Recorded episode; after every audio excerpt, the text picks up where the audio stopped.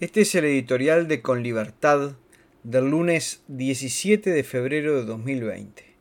El botón de la muestra. El sindicato de profesores de Montevideo, antes de empezar las clases, ya resolvió realizar un paro. ¿La razón? El anteproyecto de ley del gobierno electo. Aunque parezca mentira, o se piense que este sindicato busca obtener un récord Guinness, se dejará a los jóvenes sin clases por el borrador de un proyecto de ley.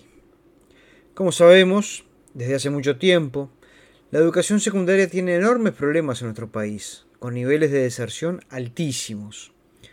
Como todos los males sociales, quienes más lo sufren son los que menos tienen, y por ende, los que más necesitan de las oportunidades que la educación brinda. Los docentes son quienes deberían apoyar esas posibilidades sin interrumpir el aprendizaje de sus alumnos. Pero, el sindicato que los nuclea en Montevideo piensa primero en hacerle oposición a un gobierno que no es de su signo político. Según informaron, en los próximos días harán una nueva asamblea, no para rever la absurda decisión, sino para analizar la ampliación de la medida al resto del país. El anteproyecto de ley de urgente consideración es eso, un anteproyecto, ni siquiera es un proyecto aún. Cuando se realice el paro, con ocupación de un centro educativo, el proyecto apenas tendrá unos días de estudio en el Parlamento, pero, de todos modos, los docentes ya se oponen.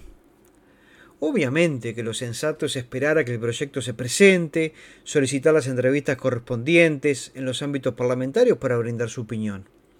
Pero sensatez parece que es una materia que estos docentes se la rifaron.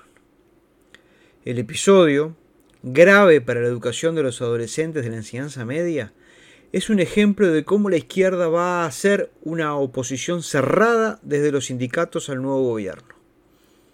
Este es el botón de la muestra que tiene la administración que aún no asumió de lo que vendrá. Los invitamos a ingresar a www.conlibertad.com.ui.